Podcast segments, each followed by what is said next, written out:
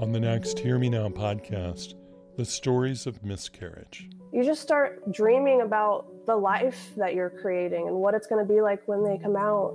The doctor who performed the procedure, I remember her looking me in the eye and just saying, Everybody has one.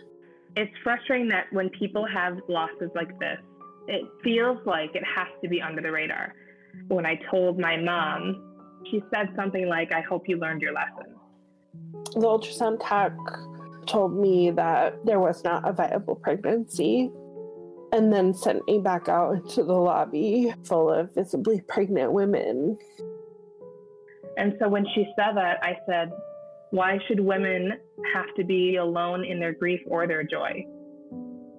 The stories of early pregnancy loss on the next Hear Me Now podcast from the Providence Institute for Human Caring.